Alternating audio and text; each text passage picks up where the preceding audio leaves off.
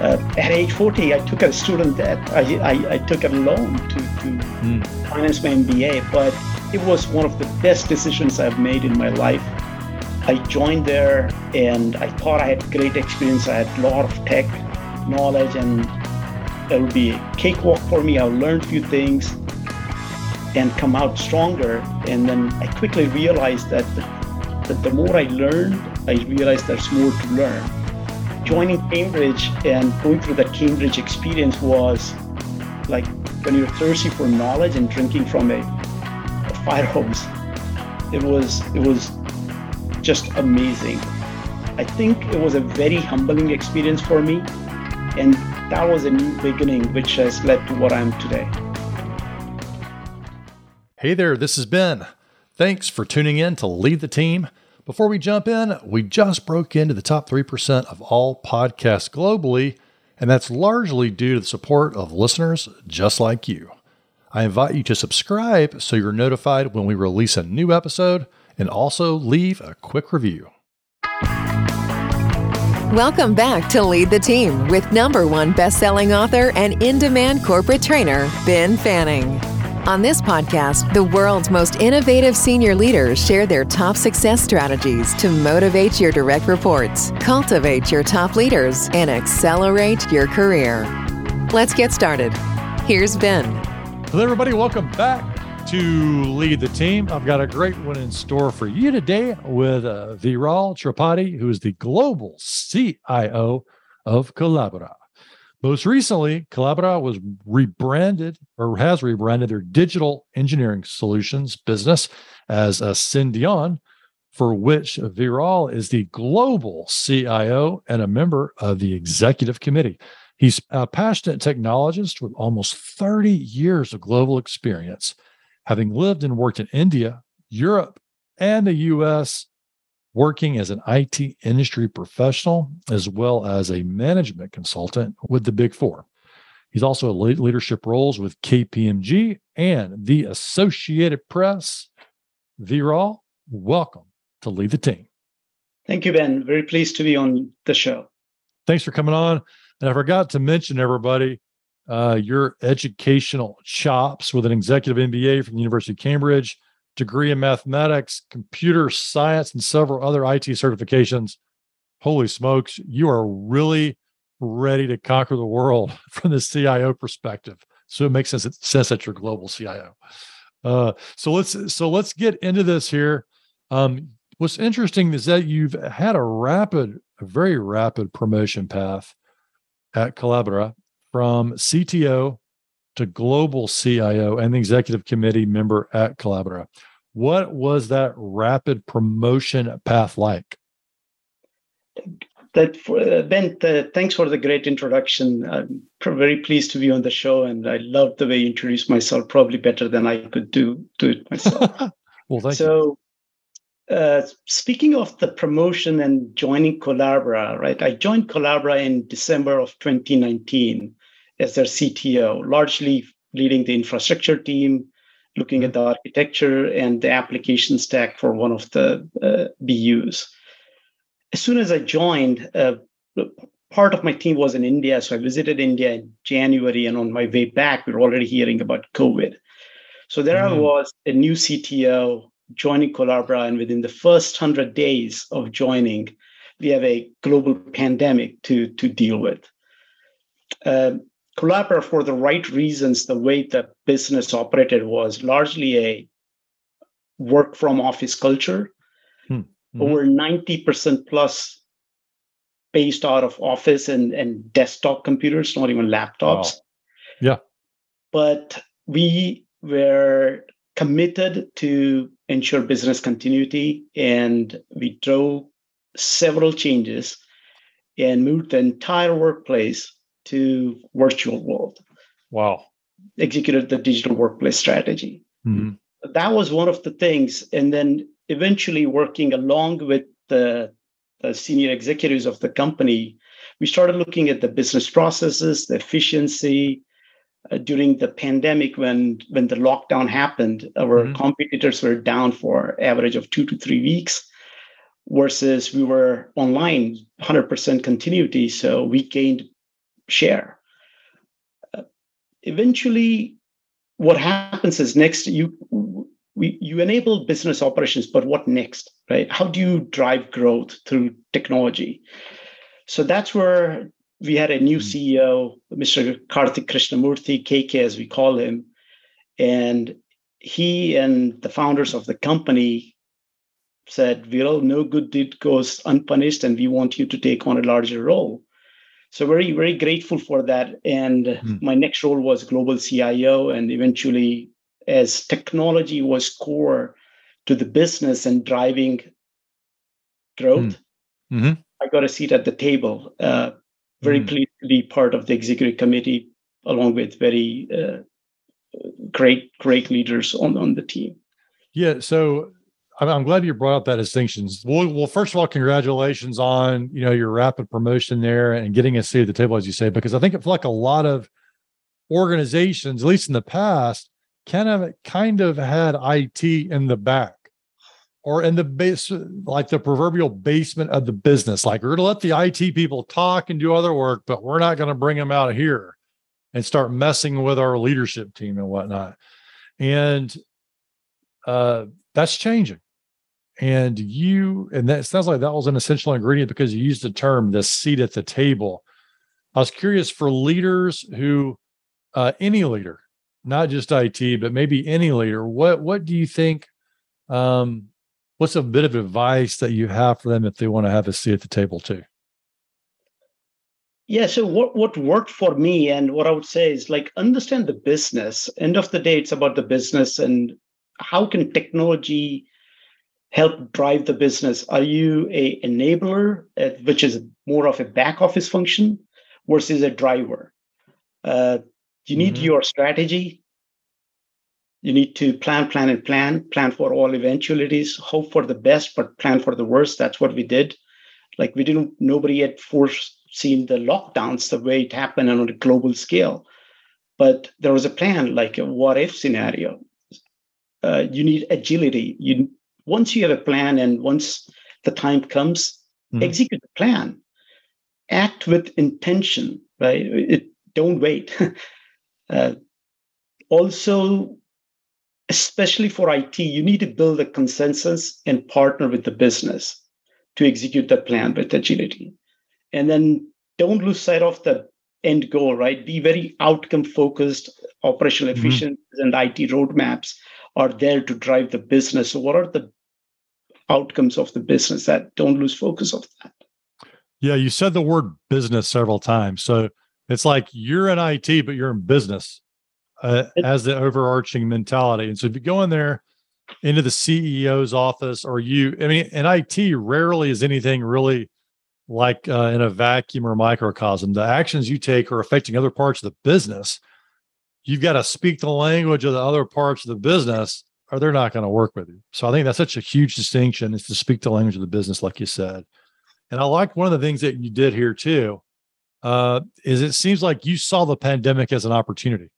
You really seized the moment because uh, you were, I remember right, you said you were 90% in person. Yeah. And then you went 100% virtual or is Correct. it, wow. Correct. Yeah. Is it, are you still 100% virtual? We are in a hybrid mode. We are largely virtual for our engineering tech people. We are work from anywhere place culture.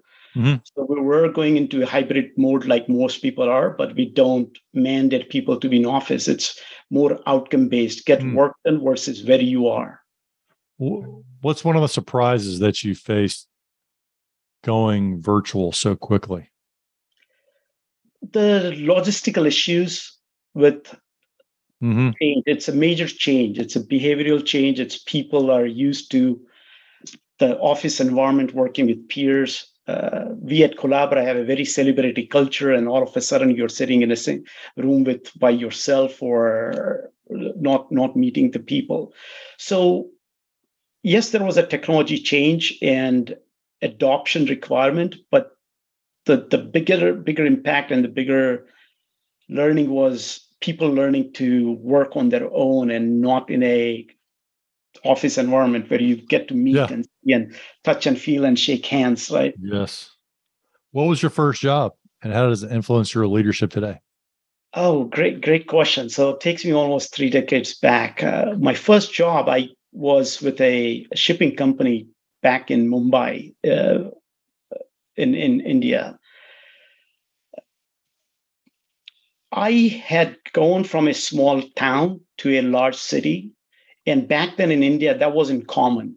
Very few people went out of their city. Like people studied, lived, and worked in the cities that they grew up with. So here I was, a young 21 year old, joining a shipping company. Back then it was called ADP Manager, Automated Data Processing, because they thought they needed computer to process data.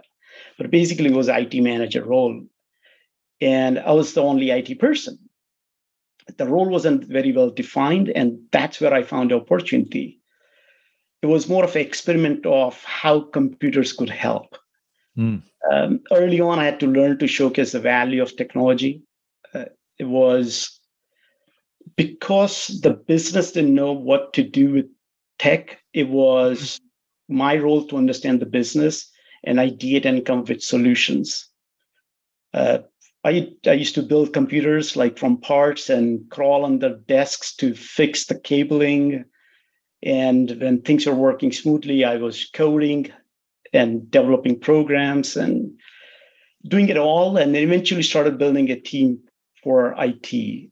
So that was my first job and that was sort of the place where the early seeds of what I'm today in terms of understanding the business uh I love it. fluidity, right? And and uncertainty and getting hands-on yeah, and what it's cool in the shipping and logistics business because you're moving stuff around. You can go, you can see the things moving. You can really begin to understand the nuts and bolts. It's not something that's happening abstractly. There's like physically a, a ship, or there's a boat, or there's a plane, and it's really cool that that leadership lesson that you learn in your first job. It sounds like it was the key success factor uh, during the pandemic because you're going to take everything remotely, you got to understand the business requirements. Yeah, so so that certainly helped. And then also back when I was a management consultant, we we worked on a digital workplace uh, strategy service offering as a management consultant in in the way back in 2012 through 2017. But the world wasn't ready back then for to go fully digital no. workplace, and it, it, it, like mm-hmm. some future Ristic CIOs liked it and lapped it up, but it didn't really take off. So there were many other things that we have worked on through my career that eventually all things tied together when the pandemic hit and then we're pretty prepared. What's the worst leadership advice you've heard? Oh, that's a great question. Actually, I've heard some great leadership advice over the period of years, right? Like some really good ones, but I've had my fair share of ones when you had to scratch your head. Uh, early on, when I moved to US, one of my managers used to say, like, if ain't broke, don't fix it. Mm. Have you heard that one before? Oh, yes. Yeah. So, and the peers why, started. Why is saying, that the worst? Why is that so bad? Yeah. So, so that that person used to say that the peers started saying it. Maybe when I repeated it a few times, then I started wondering this is the worst thing to say to a technologist. IT is all about change, it's mm. about innovation. I need to update and experiment and figure new solutions out. Like if I'm not touching things, if I'm not changing it, like of course you got to leave your production systems as is. So there's that the, there's a uh, business continuity and operationally steadiness. But how else would you move the needle, right? You got to build a product in IT which is either better, faster, or cheaper. Otherwise, you're irrelevant. You know, I really like that perspective, and I have heard that advice an awful lot, and I've, I know I've used it probably too. And but I like your perspective on from an, especially as an IT leader. Your job sometimes is to improve, or sometimes it is to break it. I mean, aren't there some people in organizations in the IT world? I don't know what their job title is, but aren't they there to break it? Are they like the testers or? Yeah, so uh, yeah, so there are ethical hackers and breakers because, okay. like for example, I know your part you, your your podcast is very popular on Apple, and Apple pays people for ethical hacking. They want people to find a flaw, and they will incentivize them so yes. that they can fix it before somebody else misuses that, abuses that. Yeah. So if it ain't broke, go break it. Sometimes. is, that, um, is that the t-shirt we're going to get now? Yeah. That, there's one more, if I may add, right? Like, yeah. that lately I'm also hearing uh, culture eat strategy for breakfast. Mm. I, I, mm-hmm. I like it, but I think it's often misunderstood, especially when I overheard somebody else adding to it says, oh, culture eat strategy for breakfast and for lunch and dinner too. And especially the young people, the Gen Zs joining the workforce, and they they hear that, and if they don't understand, get to the meaning, that could be very devastating, right? Like this quote came out from a fellow mm-hmm. management consultant when he wrote a book, and it, it's very intentional. But just to be clear, it doesn't mean that we don't need strategy. We do need strategy, right? So it's just that a empowering culture will help drive that strategy. Otherwise, strategy remains a PowerPoint slide. So, cool point. And I think that, I think that quote is Peter Block, if I can remember. Uh, Peter Drucker. Or Peter Drucker. Sorry, yeah, P- Peter Drucker. And wow, yeah, I, I've that quote is everywhere. Or. I think it, that's not it's not as prevalent maybe in the moment, but it was like a year all yeah. And, and you're right. It doesn't mean don't have a strategy. You need a strategy. Uh, you need to think strategically. And it's funny because you talk to a lot of leaders, uh, they're getting pulled down in the weeds and they're like, I need to think more strategically. I want to spend less time in the weeds because people realize, leaders realize you need to be able to think strategically. Um, but culture is also important. Certainly, you need both. You need, you need both. both, and you know, you need a strategy for your culture. Yeah, no, no, you need both, and a strong culture definitely helps in executing the strategy, and yeah. also, but without a strategy, the culture could erode. Right? It takes decades to build a culture, but it can erode in days if you don't have the right yeah. strategy and the execution is flawed. Yeah, it reminds me of another strategy quote from a uh, Winston Churchill. I don't know if you've heard of this one. It's uh sometimes you have to look at the results no matter how beautiful the strategy. Like that. Like, how's the execution going? Right? What are the results of the strategy? Even if it's the most beautiful thing you put on a PowerPoint slide. Of course, Winston Churchill didn't have access to PowerPoint uh, back in yeah. the day. But uh, anyway, funny, funny take on it. Yeah. What What's the one trait you wish you could instill in every employee, and why? Yeah, so very good question, Ben. It depends, right? It depends on the context. It depends on the business, uh, especially in IT. It's slightly different as well. But if I be mm-hmm. a bit more something that applies to all, and from what I have benefited from myself, I would say be a student. Hmm. Mm-hmm. Very simple. It, it sounds simple just because we got out of college and we are in the workforce doesn't mean the learning has to stop especially in IT and in this more digital world that we now live in, the digital economy, you got to be a student. So I tell my teams, like, be a student of the firm you work for, hmm. understand the values and cultures and, and the strategies. Number two, be a student of the business environment that we are living in. Like what is the industry we are in? What are the market drivers? And lastly and probably the most important is be a student of your craft. Like spend time to learn it implement it until you master it and once you master it share it with others and rinse and repeat. What is your favorite way to be a student? I spend a lot of time uh, reading books listening to podcasts speaking with like minded people like yourselves. I also spend a lot of time listening to my team. Uh, mm. Whenever I get time, I go out and meet them, listen to them, the challenges they face. how I can help them.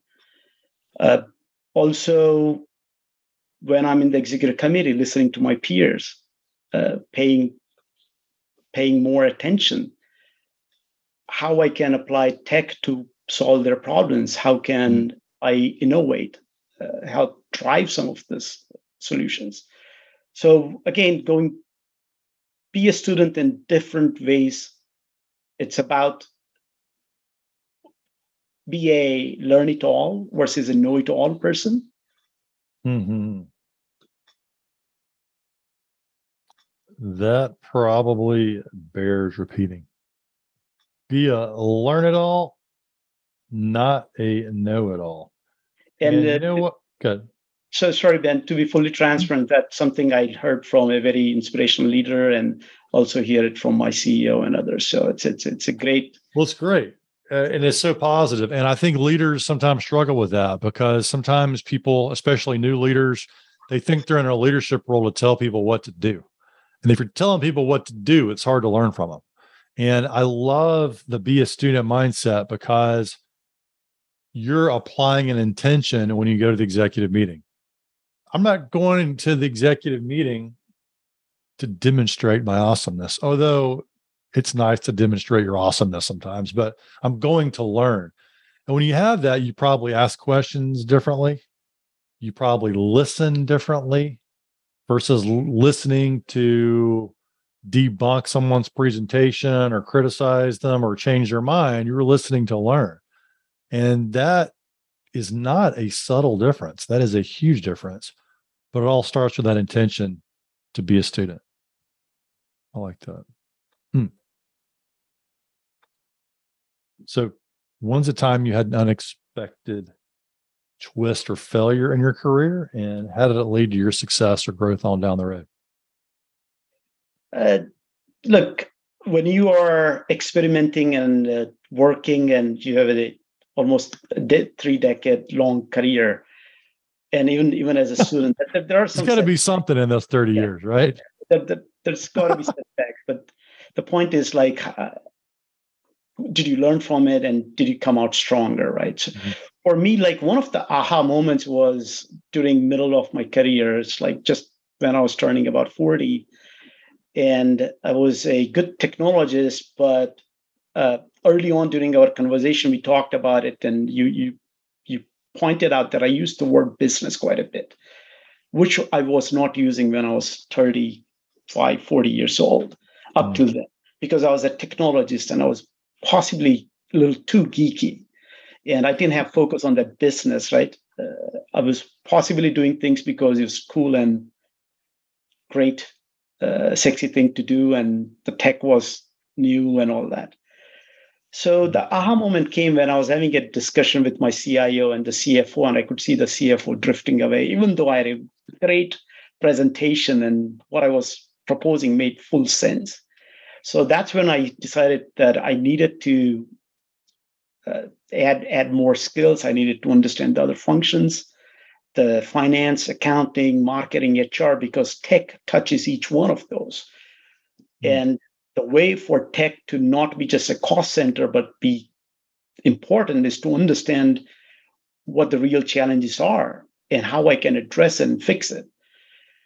So I decided to join a B school very grateful to be accepted at some of the great B schools and finally enrolled at the Judge Business School in University of Cambridge. Uh, at age 40, I took a student debt. I, I, I took a loan to, to mm. finance my MBA, but it was one of the best decisions I've made in my life.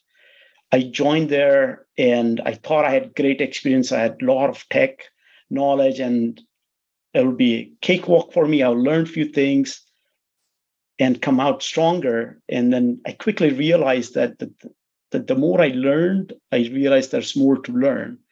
Mm. Joining Cambridge and going through that Cambridge experience was like when you're thirsty for knowledge and drinking from a, a fire hose.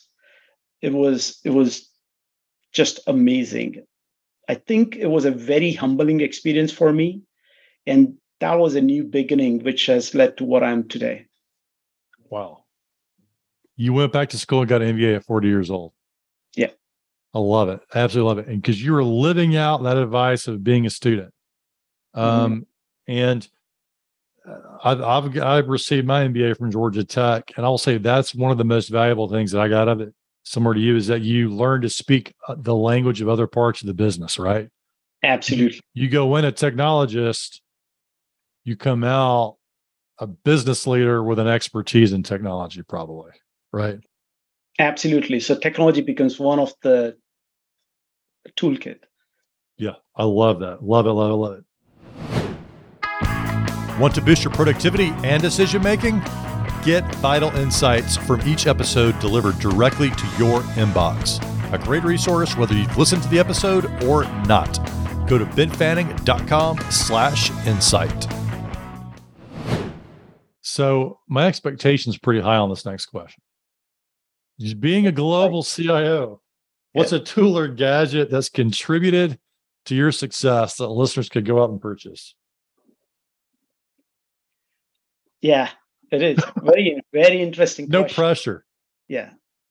So look, being in tech, one of the things I I learned uh, was the use of smartphones and gadgets early on, right? Even before Apple made it uh, on everybody's hands, right? So like your basic, like your phone, email, and calendaring. So that was mm. very effective usage of time management and uh, communication and all those things. So that was great. However, if I were to pick a tool, I think it's free. Uh, it's hmm. free and it's more of an approach. Okay. The thing that's I like to do and I've changed is like wake up early and meditate. Mm.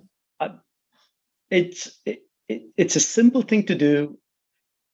You when you wake up early, you get a head start compared to everybody else when you even if it's for a few minutes you you have time to yourself it the meditation helps you recalibrate refocus and re-energize so when mm. you attack your day you have a plan of action mm. and just by going back to plan your work and then work your plan that itself gives you a huge head start compared to everybody else and your peers and everybody. So yeah, there are a lot of tools and gadgets and things you could work on, and and and everybody not one size doesn't fit all kind of thing. But this in this particular case like wake up early get a head start and even if it's for a few moments just meditate i think it's free anybody can do it just do it as a ritual as a as a self-discipline and see mm-hmm. the results for yourself that's how i would say love it love it what time is normally your early wake up call? So yeah, I I experimented a little bit. Sometimes I wake up early, like I have large teams in India as well. So sometimes I wake up 4 a.m., 6 a.m. Sometimes on weekends. 4 a.m. is pretty darn early. Yeah, but pre-dawn, my I figured out like I work the best around 5 a.m. to 6 a.m. time frame.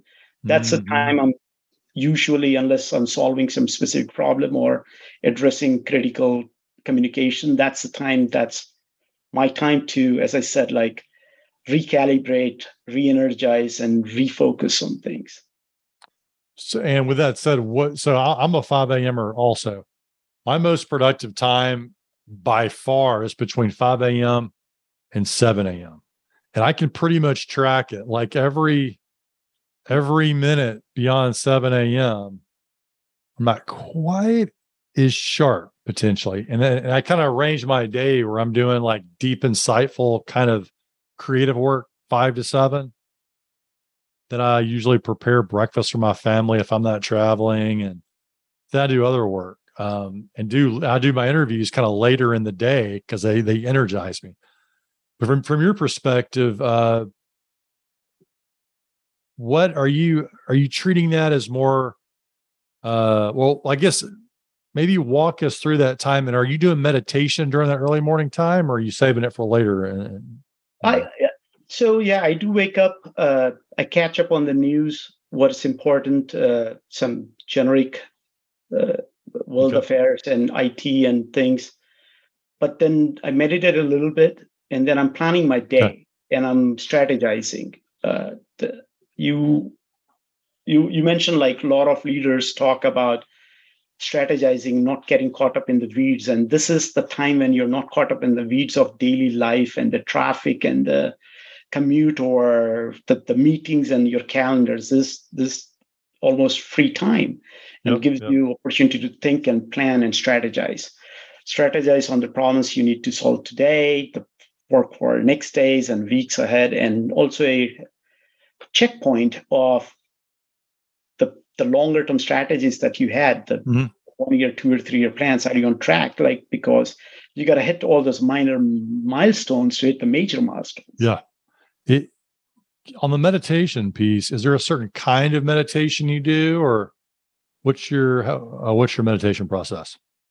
Uh, it's not as scientific. It's more cultural. The way I grew up in a uh, society in India, I think most people in India do yoga or, or have been exposed to it, and it's more cultural.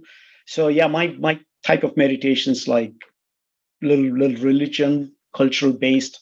Okay, so like prayer, is that mixed uh, in or? It's a mix mixture of prayer and uh, just going through my own. I have my own ritual. I have my own uh, mental canvas that I have my one year, three year, five year plans and my minor milestones that I need to hit, and it's a checkpoint. And so sometimes I clear my thoughts and do that, and sometimes I'm I'm re envisioning and making sure I'm on track. So, so you're visualizing. You're going through like a visualization process. Yes, yeah, so part of complete meditation where it's blank. I'm not thinking anything, and it's like giving room. Yes. And then it's a visualization process where now I've got creative and innovative ideas coming in.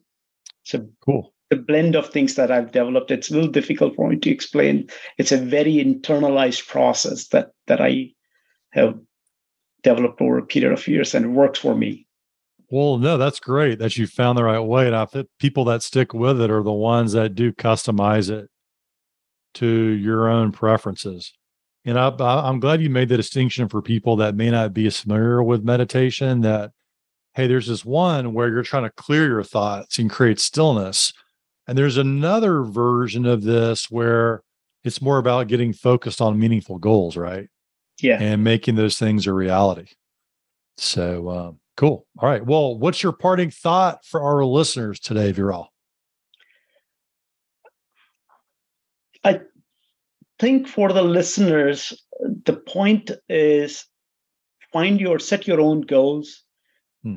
define your own success criteria, be a student and go get it.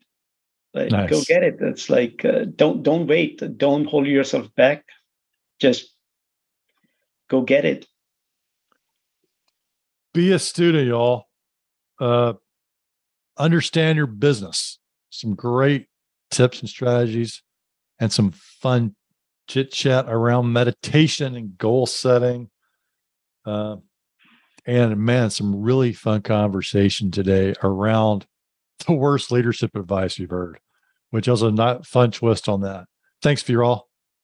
Thank you, Ben. It was a great honor to be on your podcast, and thank you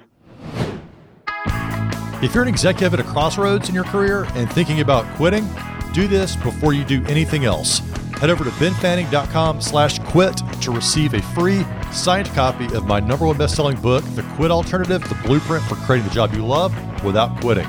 You'll learn the critical questions you must answer before you make such an impactful decision. Go to benfanning.com slash quit to get this valuable resource for just the cost of shipping. Ben Fanning is a number one best-selling author, Inc. magazine columnist, and CEO of the Fanning Group, an international consultancy and corporate training company. To learn how they can help your organization, go to benfanning.com.